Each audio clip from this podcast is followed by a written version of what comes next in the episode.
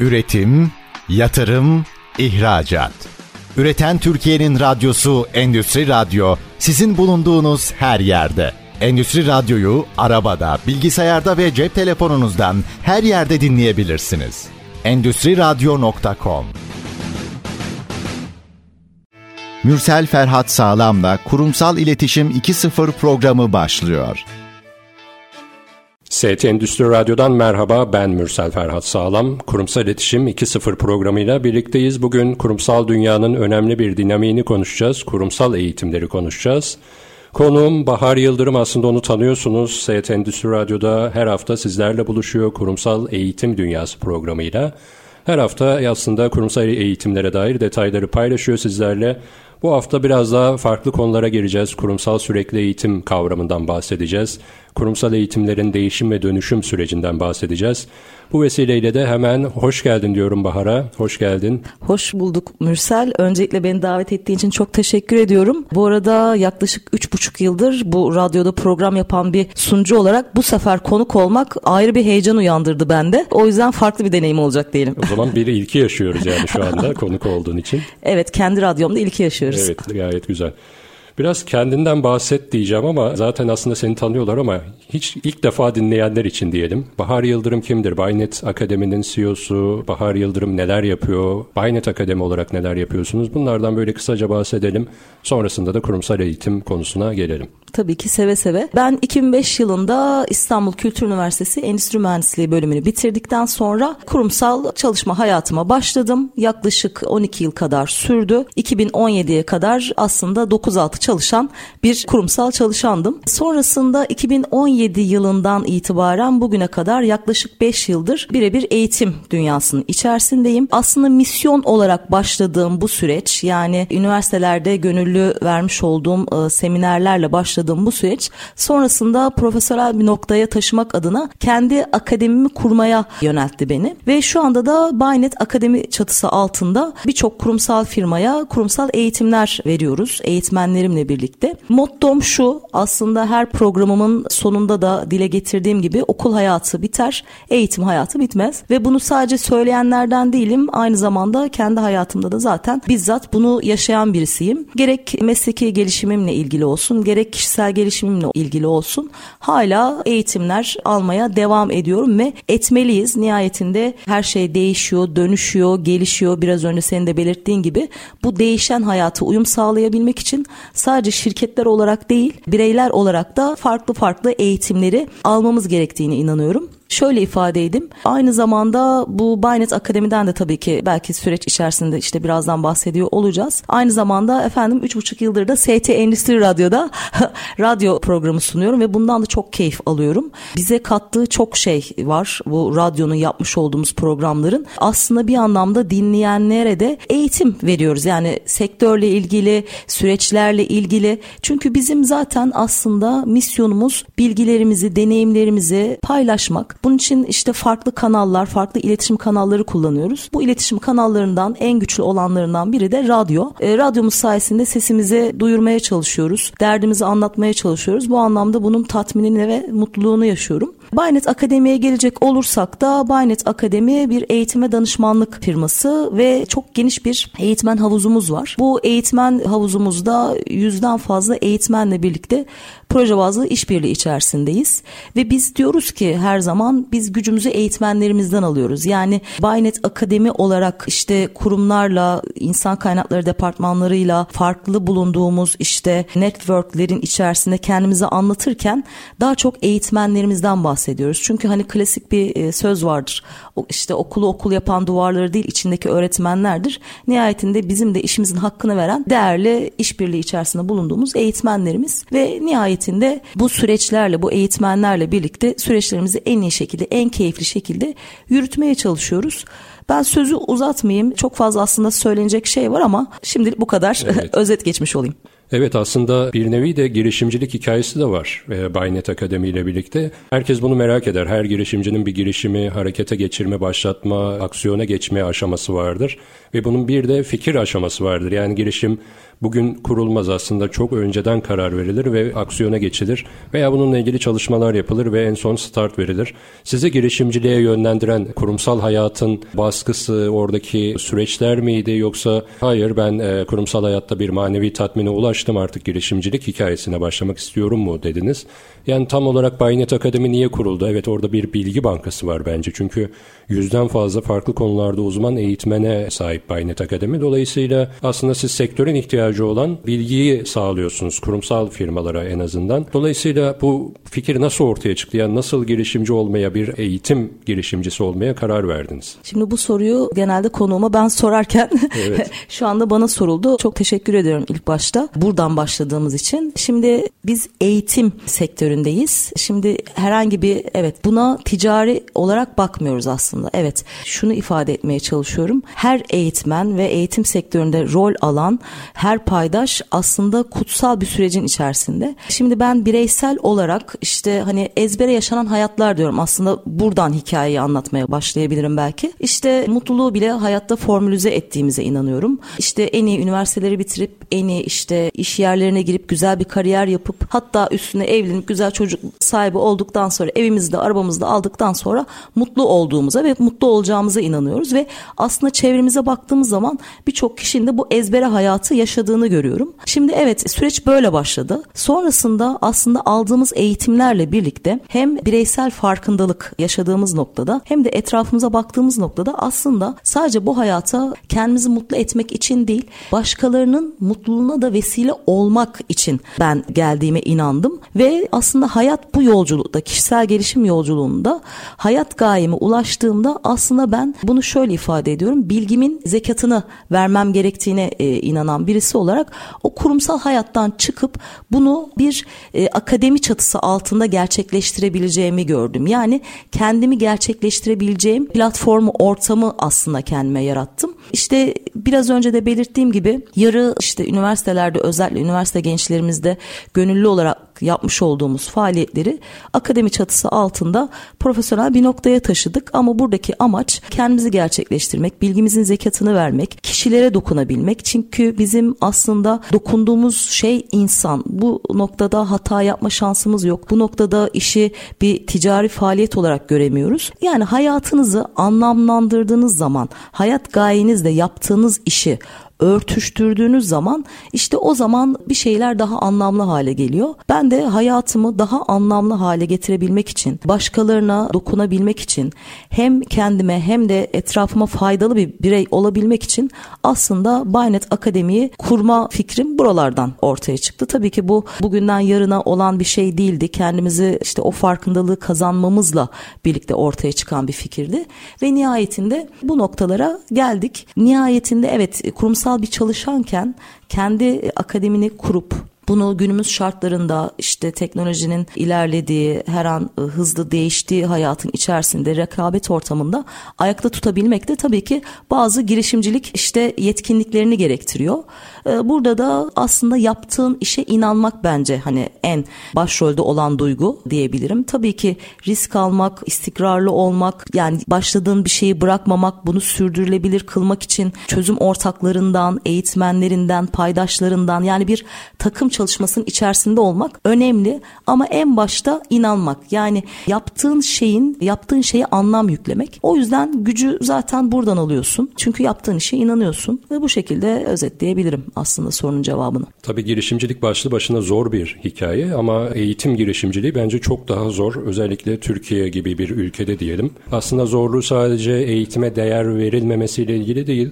Aynı zamanda 200'den fazla üniversite var Türkiye'de ve aslında her ilçede neredeyse üniversite var. Bu üniversitelerin sürekli eğitim merkezleri de var. Yani 200 çarpı 2 diyebiliriz çünkü sürekli, sürekli eğitim merkezleri de aslında üniversiteden bağımsız ama bir yandan da üniversitenin çatısı altında devam eden eğitim kurumları. Dolayısıyla sadece kafadan aslında çok güçlü diyebileceğimiz 400'den fazla rakibiniz var. Bu açıdan bir zorluğu mutlaka var. İkinci zorluk bence artık dijital dünyanın içerisindeyiz ve dijitalde her şey çok çabuk değişiyor, dönüşüyor, yeni bir şeyler geliyor. Hatta bir e, dijitalle ilgili bir eğitim verirken bir anda panel değişebiliyor. Bu benim de başıma geldi çünkü. Yani bir gün önce anlattığımız panel ertesi gün bir baktık reklam paneli değişmiş, baştan aşağı değişmiş. Dolayısıyla böyle zorluklar var. Yani yetkin insan bulmak çok zorlaşabiliyor. Kısacası aslında eğitim girişimciliği, bir akademi kurmak cidden iyi bir cesaret istiyor diyebilirim. Yani bu standart girişimciliğin bir tık üstünde bir cesarete de ihtiyacı var bence eğitim girişimciliğinin. Dolayısıyla tebrik etmek gerektiğini düşünüyorum. Gerçekten güzel bir aksiyon almışsınız ve eğitim dünyasına bir farkındalık katmışsınız. Şimdi yüzden fazla eğitmeniniz var. Dolayısıyla da aslında yüzden fazla da eğitim içeriğiniz veya e, eğitimle ilgili bir ana temanız var. Ben kurumsal eğitimlerden gitmeyi istiyorum. E, evet bireysel tarafta da veya işte grup eğitimleri de veriyorsunuz. Ama öncelikle kurumsal tarafta en çok talep edilen hala işte atıyorum iletişim, strateji, yönetim, liderlik gibi eğitimler mi? Yoksa biraz daha kurumsal firmalarda yeni şeyler söylemek lazım ve yeni şeyler duymak lazım mı diyorlar. Yani atıyorum sadece standart bir sosyal medya eğitimi de değil. Sosyal medya farkındalığı, mesela sosyal medyada nezaket, dijital nezaket gibi böyle eğitimler veya böyle seminerler, webinarlarda yapıyor musunuz? Yani bir noktada sadece klasik eğitim içerikleri açısından mı çok güçlüsünüz yoksa hemen e, yeni bir şeye kendinizi evirebiliyor musunuz? Şöyle ifade edeyim. Şimdi alınması gereken her çalışanın, her bireyin aslında alması gereken bazı temel eğitimler vardır. Sonrasında onun üzerine katacağı işte e, trend eğitimler dediğimiz işte farklı eğitimler de vardır ama şimdi burada aslında piyasada yapılan şöyle bir durum da var. Onu da dile getirmekte belki fayda var. Şimdi birçok eğitmen ver verdiği aynı eğitimlerin sadece başlıklarıyla oynayarak aslında bir anlamda farkındalık yaratmaya çalışıyor. Çünkü günümüzde herkes her şeyi yapabilir hale geldi. Bu noktada işte ne derler sapla saman karışmış durumda. Özellikle ben kendi programımda da dile getirdiğim gibi her zaman hani herkes eğitmen oldu. Herkes eğitim işte satıyor oldu maalesef. Hatta işte şu anda isim vermeyelim ama bizim verdiğimiz eğitimlerin belli işte sitelerde 50 liraya 60 liraya karşılığı bile bulunabilir hale hale geldi. Şimdi biz burada hani bir kuruma gittiğimiz zaman bile o eğitimi alacak olan kişinin en başta sorduğu sorulardan biri farkı nerede nasıl yaratıyorsunuz? Herkes bir fark görmek istiyor evet, aslında. Evet. Sıradanlıktan sıkılmış durumda. Şimdi oralara geleceğim ama oralara gelmeden önce aslında ben e, sorduğunuz soruyu 3 adımda anlatmak istiyorum. Evet bizim yüzden fazla işbirliği içerisinde olduğumuz e, eğitmenlerimiz var ve haliyle onların know-how'ını da birlikte alarak çok farklı e, eğitim içeriklerini bir kuruma sunabiliyor oluyoruz. Aynı zamanda konu konuyu açıyor şimdi anlatırken biz katalog eğitimi satmıyoruz. Aslında bir anlamda içerik üreticiliği de yapıyoruz. Nihayetinde kurumun ihtiyacına özel eğitim sunuyor olmak bizi en başta zaten bu işin hakkını verme noktasında farklı yapan özelliklerimizden. Şimdi şöyle ifade edeyim. Üç adım dedim.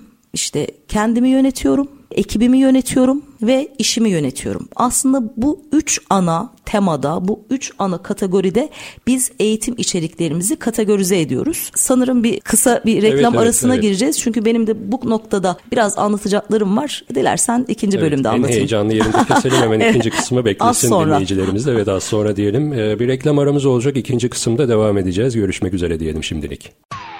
Üretim, yatırım, ihracat. Üreten Türkiye'nin radyosu Endüstri Radyo sizin bulunduğunuz her yerde. Endüstri Radyo'yu arabada, bilgisayarda ve cep telefonunuzdan her yerde dinleyebilirsiniz. Endüstri Radyo.com ST Endüstri Radyo'dan merhaba ben Mürsel Ferhat Sağlam. Kurumsal İletişim 2.0 programıyla devam ediyoruz. Bugün konuğum Baynet Akademi CEO'su Bahar Yıldırım. Kurumsal Eğitim Dünyası programıyla da aslında onu tanıyorsunuz. ST Endüstri Radyo'da her hafta kendisini bu konuyla ilgili paylaşımlarıyla, konuklarıyla birlikte dinliyorsunuz. Bugün de Bahar Yıldırım benim konuğum. Yine eğitim konuşacağız. Ben soruyorum, Bahar Yıldırım yanıtlıyor. Güzel bir sohbet oluyor. Çok kilit bir noktada kalmıştık. Az sonra devam edeceğiz demiştik. Hemen oradan devam edelim. Yeni bir konuya geçmeden önce sizin geliştirdiğiniz bu sistem, eğitim sistemiyle ilgili o üç ana tema ile ilgili detaylara devam edelim. Teşekkür ediyorum tekrar. Şimdi biz hangi eğitimi veriyor olursak olalım aslında karşı tarafa, kuruma konuyu daha açık anlatabilmek için üç ana kategoride eğitim içeriklerimizi kategorize ediyoruz. Biraz önce de belirttiğim gibi birinci faz diyelim kendimi yönetiyorum. ikinci faz ekibimi yönetiyorum. Üçüncü faz da işimi yönetiyorum. Yani ne tür eğitimler olursa olsun bu üç başlığın altına zaten konumlandırabiliyoruz. Şöyle ifade edeyim aslında olayın hikayesini şöyle anlatmaya çalışayım.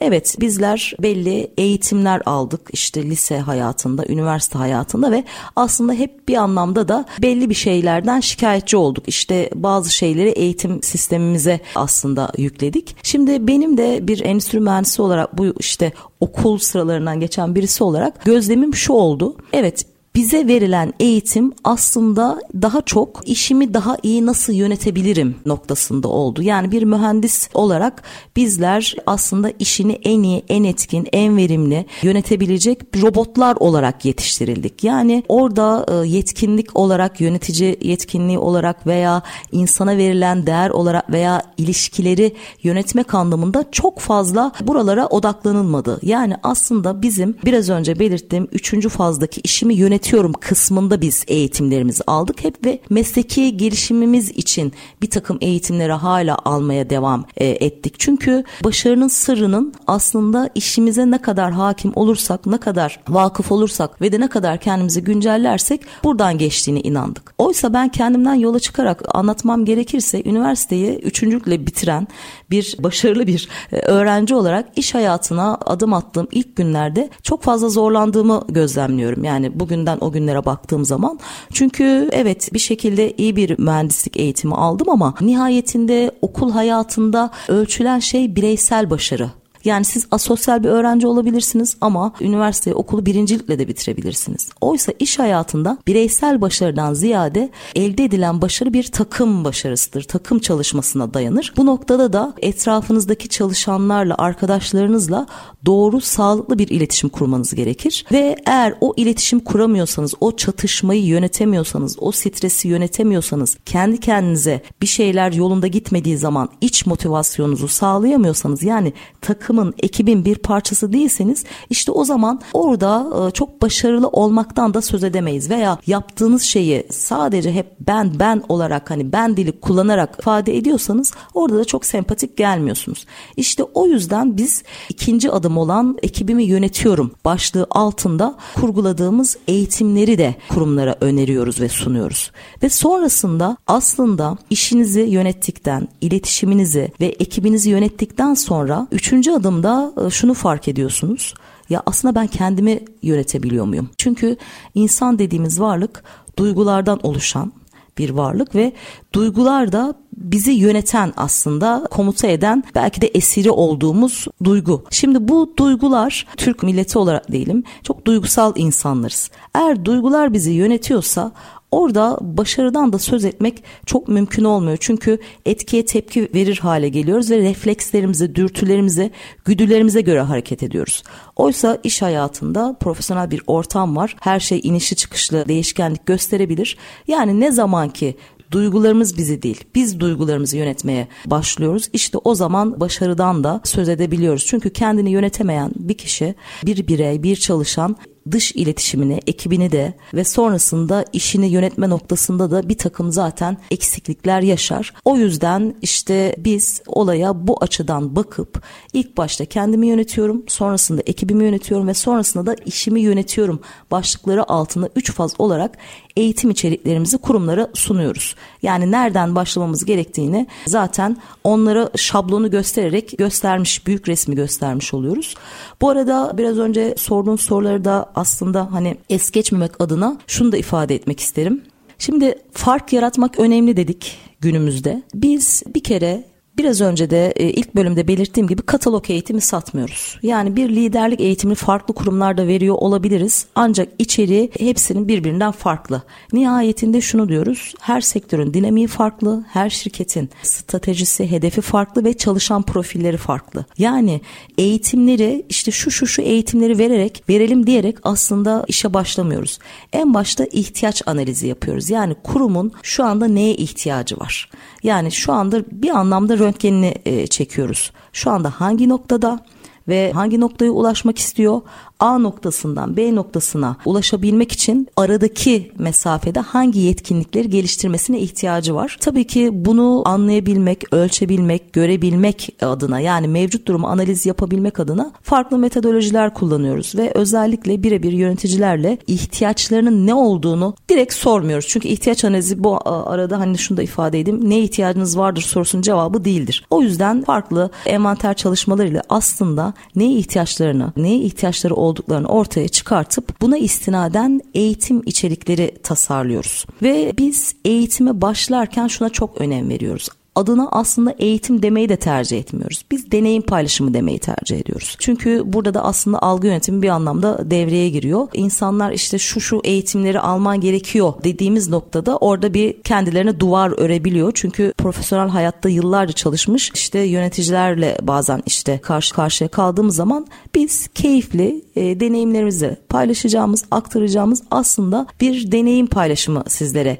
yaşatacağız diyoruz. Ve bu noktada eski model güzel işte birilerinin bir şey anlattığı, birilerinin de o anlatılanları dinlediği şeklinde değil daha çok interaktif soru cevap, işte günlük vaka örnekleri, belki pratik çözüm önerileriyle birlikte rol play çalışmaları, tiyatro hani e, tiyatral işte oyunlar, canlandırmalarla birlikte yani katılımcıların öğrenmeyi öğrendikleri, ellerine pusula verdiğimiz, belli bir noktada aslında evet bilgiyi paylaştığımız ama bilgiden daha çok şu anda günümüzde zaten değerli olan deneyimlerimizi aktarmak. Deneyimlerin aktarıldığı ve onların düşünmeyi düşündükleri eğitimler tasarlıyoruz ve aslında farkı bir anlamda kişiye özel, gruba özel, firmaya özel eğitimler sunarak sağlamaya çalışıyoruz ve biz başarımızı daha çok anketlerle değil örnek veriyorum işte 5 üzerinden 4 bizim için çok da anlamlı bir veri değil. Çünkü o rakamların arkasında yatan bir hikaye vardır. O yüzden daha çok gözlemlere dayanarak daha çok onların geri bildirimlerinin değerli olduğu noktalardan alıp kendimize de aynayı tutup her an kendimizi geliştirdiğimiz bir yapı, bir oluşum içerisindeyiz. Aslında eğitim kararına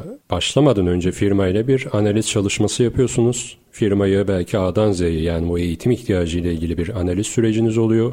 Sonra bir yol haritası belki bir strateji de diyebiliriz buna. Bir yol haritamız oluyor ve işin sonunda, eğitimin sonunda da aslında bir e, süreci raporlayan, belki yine analiz eden bir süreç. Aslında bu stratejik marka yönetiminin de veya işte bütün süreç, iş süreçlerinin de temel üç kıstası vardır. Analiz, strateji ve raporlama birbirinin sağlamasını yapması gerekiyor ve birbirinin aynı nokta yani başa baş noktasında olması gerekiyor. Yani stratejide bir hata varsa bunu raporlama sırasında görmeniz lazım. Veya stratejide yine bir hata varsa analize tekrar tekrar dönüp acaba neyi yanlış yaptık diyebilmeniz gerekiyor. Sizde de aynı durum söz konusu. Şimdi siz bunu anlatırken aklıma şöyle bir şey geldi. İşte kendimi geliştiriyorum. İşte takımım için, kurum için üç tane ana tema var sizin eğitim modelinizde. Şimdi iletişimden yola çıkalım. En temel e, kavramlardan biri ve eğitim içeriklerinden biri. E, iletişim kendim içinde olabilir, takım içinde ve işte kurum içinde yani kurumsal yapım içinde bu eğitimi almak isteyebilirim. Burada eğitim içerikleri sadece sektörel bazda mı farklılaşıyor? Yani medya sektörüne iletişim anlatmakla bir okula, bir eğitim kurumuna atıyorum iletişim anlatmak çok farklıdır. Burada yine aynı şekilde kişinin kendisiyle olan sürecine binaen bir iletişim dersi anlatmakla kurumsal düzeyde bir iletişim anlatmak çok farklıdır. Buradaki farklılıklar yani siz az önce söylediniz hani eğitimin adı değişiyor ama içerik aynı gibi bir durum söz konusu. Siz or- orada nasıl farklılaşıyorsunuz? Yani sadece sektörel bazda mı atıyorum iletişimi farklı anlatıyorsunuz yoksa bu ana temalar etrafında da iletişim eğitimini farklılaştırıyor musunuz? Şöyle küçük bir düzeltme yapayım. Eğitim isimleri aslında benzer. Belki liderlik, iletişim eğitimi diyoruz. Farklı sektörlerde farklı gruplara veriyoruz ama içerikler asıl değişen içerikler oluyor. Şimdi iletişim dediğimiz zaman da bunun çok fazla alt başlığı var. En başta iç iletişim. Yani biz iletişim deyince belki klasik olarak ilk başta akla gelen işte beden dili, jest mimik, diksiyon ve kendimizi en iyi şekilde ifade edebilme kabiliyeti olarak belki tanımlıyoruz veya anlamlandırıyoruz ama şimdi ilk başta kişinin iç iletişimi, kendisiyle olan iç iletişiminin öneminin altını çiziyoruz. Çünkü kendinizle doğru iletişim kuramazsanız dış tarafla olan iletişiminizde de zaten hangi tür eğitim eğitimi verirsek verelim aslında biraz eğreti durur. O yüzden her zaman kişinin bireysel eğitimlerden, kişinin kendini geliştirmesiyle ilgili eğitimlerden başlamak aslında bir binayı dökerken temellerini atmayla başlamakla denk bir ifade oluyor. Aynı bakış açısı oluyor. Şimdi iletişim kurumsal iletişim dediğimiz zaman işin içerisinde aslında X, Y, Z kuşağı farklılıkları arasındaki iletişim de devreye giriyor. Nihayetinde artık öyle bir dönemdeyiz ki üç kuşak da aynı çatı altında ve çalışıyor. Yani bu noktada işte mesela bireye verdiğimiz iletişim eğitimle kurumsal eğitimlerde verdiğimiz iletişim eğitimleri arasında kuşak farklılıklarından doğan çatışmalara da yer veriyoruz. Örnek vermek gerekirse. Çünkü farklı kuşaklar kendi açılarından herkes haklı. Ancak e, ortada bir çatışma anlaşılamayan bir durum da oluyor. Ortak Sır... payda da buluşamıyorlar aslında. Evet. evet. Aslında kendi bakış açılarıyla, zihin yapılarıyla, öğrendikleri işte deneyimlerle herkes kendine göre haklı. Ancak işte o farklılıklardan doğan iletişim çatışmalarından doğan sorunlarla da bazen karşı karşıya kalınıyor. Bu noktada işte empati, sempati gibi eğitimlerimiz e, oluyor nihayetinde ve nihayetinde iletişim dediğimiz şey aslında bütünsel olarak baktığımız zaman çok fazla bir pasta olarak düşünürsek çok fazla dilimi var. Yani burada iletişimin sağlıklı ve doğru olabilmesi adına herkesin belki klasik olarak söylediği şey ama benim de burada altını çizmem gerektiğine inandığım için tekrar ifade edeyim dinlemek. Yani biz dinlemeyi bilmeyen sadece işte derdimizi bir an önce karşı tarafa aktarma gibi bir telaşı olan yapılarda olan insanlarız. Bunun nedeni neden böyleyiz? Hani bilmiyorum ama kendimizi anlatmayı dinlemekten daha çok tercih ediyoruz ve dinler gibi yaptığımızda bile emin olun aslında o anda bile dinlemiyoruz. Bir sonra hani karşı tarafın cümlesinin bitmesine ve bir sonraki cümlemizi aslında kafamızda tasarlıyor oluyoruz. Aslında yine geldiğimiz nokta itibariyle ezbere diyaloglar kuruyoruz. Ne zaman dinlersek karşı tarafın aslında ihtiyacını her şey ihtiyacı doğru analiz etmeyle başlar. Bu sadece kurumların işte eğitim süreçlerini doğru analiz etmekten bugün hani yola çıktık ama gerçekten doğru bir iletişim kurmak istiyorsa bu özel ilişkilerde olabilir, iş ilişkilerinde olabilir. En başta karşı tarafın ihtiyacını doğru anlamakla örtüşüyor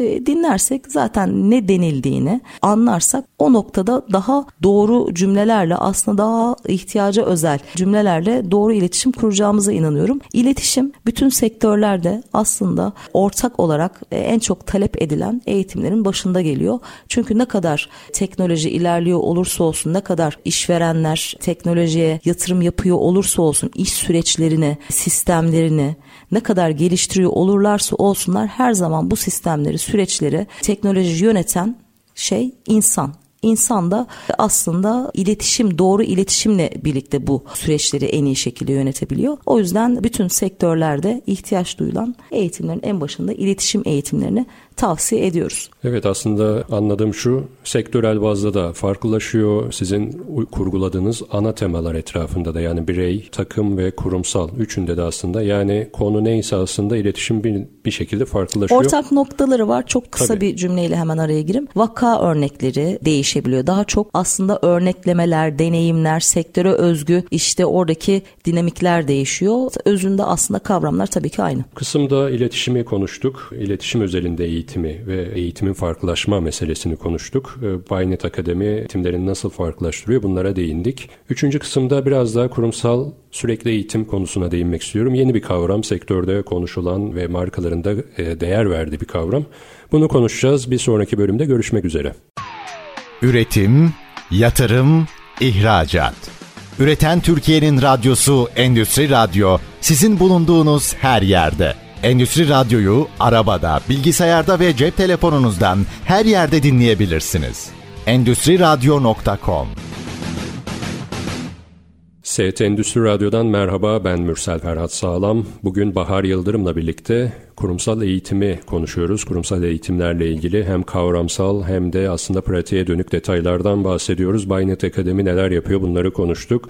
Bu kısımda biraz daha bir kavram özelinde gitmeyi istiyorum ve Baynet Akademi veya işte Bahar Yıldırım bu konuda neler yapıyor, nasıl bir strateji geliştirmiş bunları konuşmak istiyorum. Kurumsal sürekli eğitim. Bu yeni yeni konuşulan bir kavram ve markaların da aslında kıymet verdiği bir kavram. Biliyorsunuz üniversitelerde sürekli eğitim merkezleri vardır. Markalarda aslında kendi içerilerinde, içerisinde kurumsal kurumsal yapının içerisinde böyle bir departman kurma kaygısında olmaya başladılar. Özellikle bu pandemi döneminde. Tabii orada da bazı hatalar yapılıyor ve bunları da e, her fırsatta söylüyoruz. Kurumsal sürekli eğitim merkezinde en büyük hatalardan biri kurum yapısı içerisindeki departman yöneticilerinin orada eğitim veriyor olması. Evet bu kıymetli bir şey ama bir eğitim verme açısından kurumun dışarıdan bir gözle, dışarıdan bir ağızla aslında bu eğitimleri alıyor olması gerekiyor. O da gerekli. Yani iki durumda gerekli. %100 e, yanlış yanlıştır veya doğrudur demiyorum ama mutlaka departman yöneticileri evet kurumu en iyi anlayan kişiler oldukları için bu eğitimlere mutlaka girmeliler. Eğitim eğitmen olarak bu eğitimlere girmeliler ama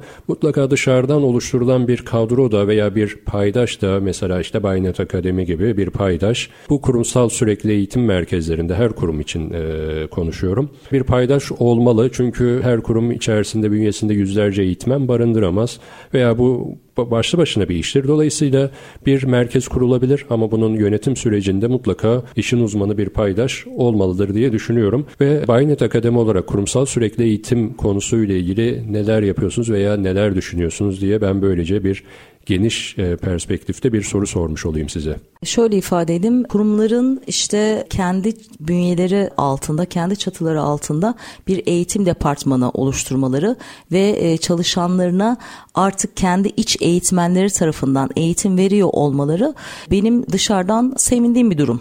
Nihayetinde o vizyonda olunması ve eğitimin sürekli sürdürülebilir hale getirilmesiyle ilgili güzel bir oluşum. Yalnız biraz önce sizin de belirttiğiniz gibi bazen işte yeterli olmayabiliyor. O noktada zaten ne kadar kurum kendi içerisinde kendi akademisini kurmak istese de veya kuruyor olsa da veya kurmuş olsa da dışarıdan dış kaynaklı bir eğitim sürecinde desteğe bir danışmanlığa her daim ihtiyaç duyuyor.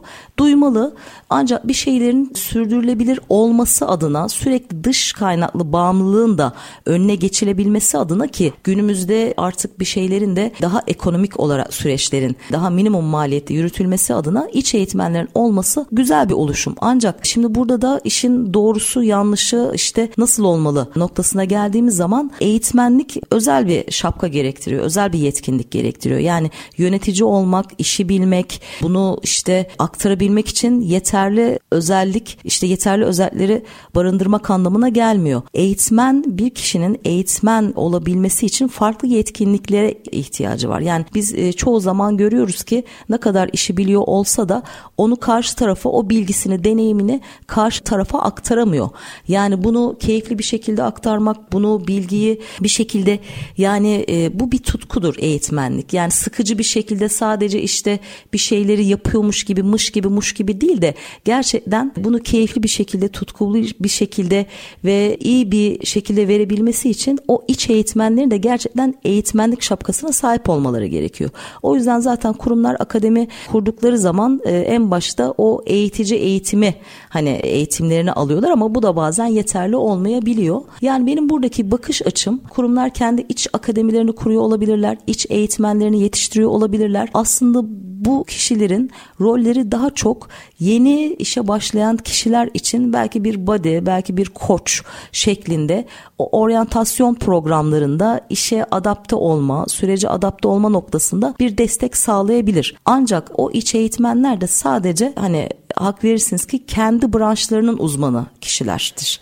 Oysa biraz önce de ifade ettiğimiz gibi birçok kişinin aslında alması gereken eğitimler var. İşte her eğitimi de işi uzmanından dinlemek gerekiyor. Yani bir şeyleri hani anlatalım bunları işte dışarıdan belki daha büyük bütçeli bir akademi tarafından işte alma yerine kendi iç eğitmenlerimize verdirelim bakış açısı da bazen yanlış oluyor. Bazı eğitimler vardır. İşin kendi işte süreçleri, sistemi anlatan işte kısımlarını iç eğitmenler verebilir ama bazı eğitimleri de işin uzmanı tarafından dinlemek ve farklı bir enerji, farklı bir hani sinerji olması açısından da dış kaynaklı eğitimler de her zaman çalışanları daha çok cezbeden e, taraf oluyor. Yani sürekli şöyle örnek vereyim aslında çok da sözü uzatmadan. Bir çalışansınız empati yapalım. Bir takım eğitimleri almaya ihtiyacınız var ki zaten ne diyoruz okul hayatı biter eğitim hayatı bitmez. Üniversitelerin zaten kurmuş olduğu bu çatıların aslında hani isimleri de çok güzel. Sürekli eğitim yani belli bir noktada bitmiyor. Yaşam boyu eğitim. Şimdi bir çalışan olarak sürekli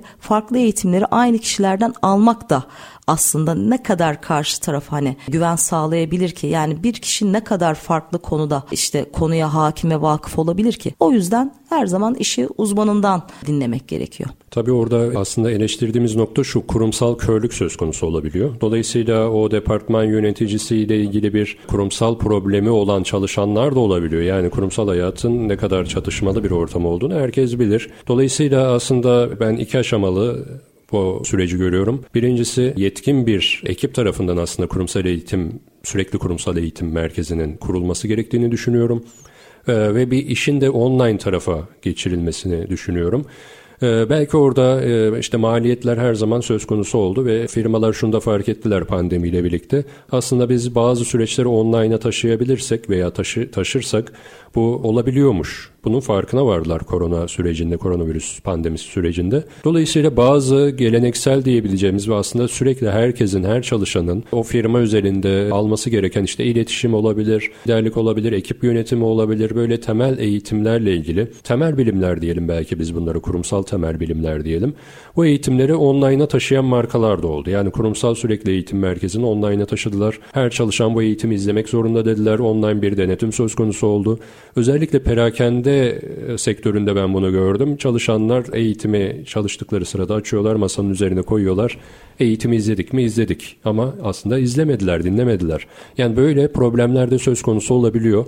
Online bir taraftan her şeyi kolaylaştırdı ama bu denetim sürecinde de bazı problemler yaşandı. Bunu da belki işte bir kurumsal sürekli eğitimin ardından bir belki sınav, belki göstermelik, belki sadece bir puanlama amacıyla değil ama yetkinliği ölçmek açısından böyle belki sınavlar da yapılabilir. Yani işin bir online tarafı da var onu da söylemek istedim. Veya işte departman yöneticilerinin o eğitim merkezinde eğitmen olmasının kurumsal körlük nedeniyle çok da faydalı olamayacağını da aslında siz de onu söylüyorsunuz. Bu eleştirileri uzun zamandır yapıyoruz. Özellikle şu pandemi döneminden beri markaların işte biz kurumsal sürekli eğitim merkezimizi kuracağız. Departman yöneticilerimiz burada gelecekler, eğitim verecekler dediklerinde evet bu olsun ama bence şu da olsun diyoruz ve bu konuyla ilgili de yönlendirmeler yapıyoruz aslında. Peki kurumsal sürekli eğitim merkezinde temel diyebileceğimiz bu iletişim, işte liderlik vesaire diyebileceğimiz eğitimlerin dışında olmazsa olmaz diyebileceğimiz eğitimler veya sistemler veya ana temalar olmalı mı, olursa nasıl olmalı bunları da konuşalım bence. Yani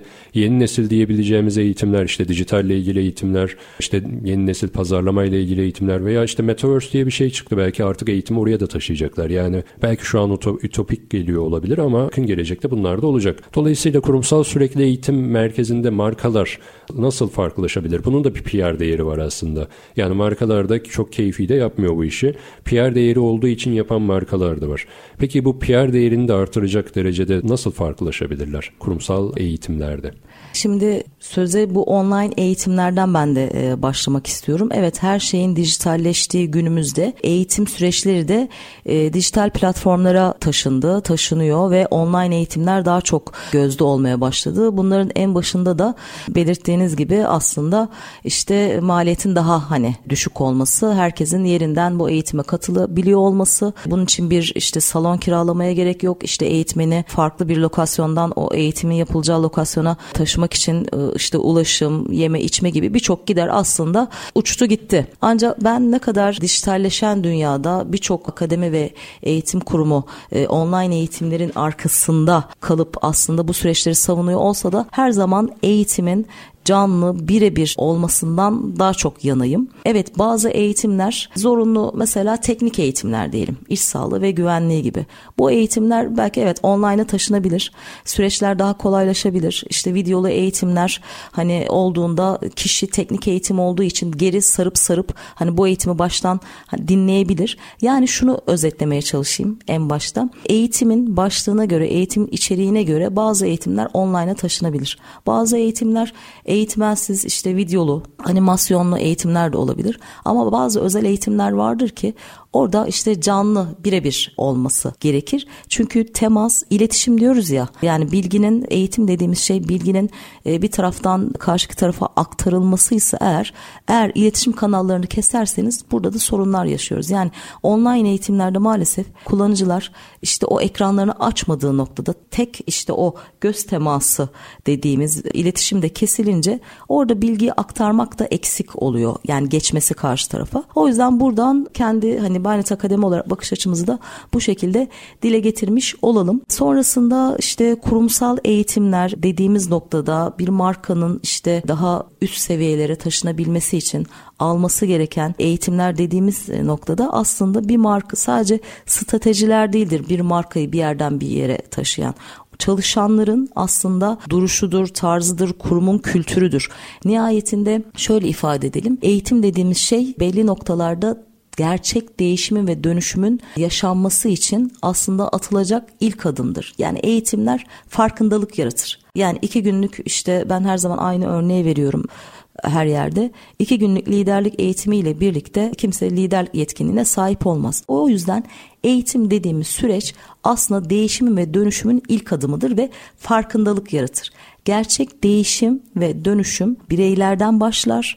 Kurum kültürünün değişmesi gerekir ve bununla ilgili aslında bizler eğitimin daha da pekişmesi adına daha da bu sindirilmesi adına kuruma bireylere koçluk seansları öneriyoruz. Yani kişiye dokunmak aslında tam da burada başlıyor ve nihayetinde şöyle ifade edin belki örneklerle anlatmak daha kolay olur. Geçtiğimiz yıllarda bir firmaya işte performans yönetimi eğitimi verdik. Bu performans yönetimi eğitiminde içerik olarak en iyi içeriği e, hazırladık. En iyi eğitmenlerle birlikte.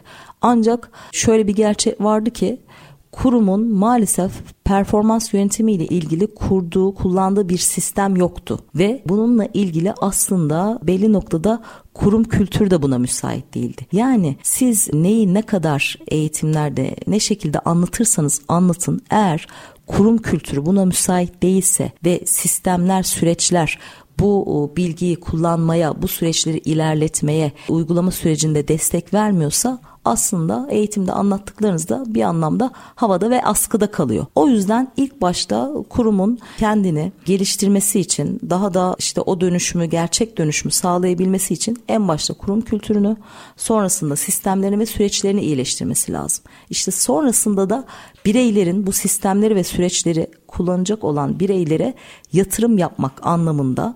Çünkü yatırım sadece işte teknolojiye olan yatırım değil en büyük yatırım bir kurumun çalışanına yapmış olduğu yatırımdır. Bunun da adı eğitimdir. Ve bu işte bu dönüşümün sadece bir parçasıdır. Kişilere verilen eğitimler koçluklarla birlikte aslında gerçek değişim, dönüşüm bir anlamda başlamış olur, düğmeye basmış olurlar. Evet aslında eğitim tek başına yeterli değil. Kurum da hazır olmalı diyorsunuz. Ee, bireyler de çalışanlar da hazır olmalı ve aslında teknik de yani teknik kısımlarda teknik detaylar da hazır olmalı. Yoksa eğitim sadece bir slayta birkaç bilgi yazıp aktarmak değildir. Güzel bir sohbet oldu. Tabii eğitim denilince konu çok uzun ve çok kapsamlı. Sadece her eğitimi konuşsak belki yıllar boyunca konuşmamız gerekir. Keyifli bir sohbetti. Tadı damağınızda kalsın diyelim. Ve bu haftaki programımızı tamamlamış olalım. Bu hafta kurumsal eğitimleri konuştuk. Kurumsal sürekli eğitim kavramından bahsettik. Baynet Akademi'nin neler yaptığından bahsettik. Ve eğitimlerin nasıl farklılaşabileceğine değindik.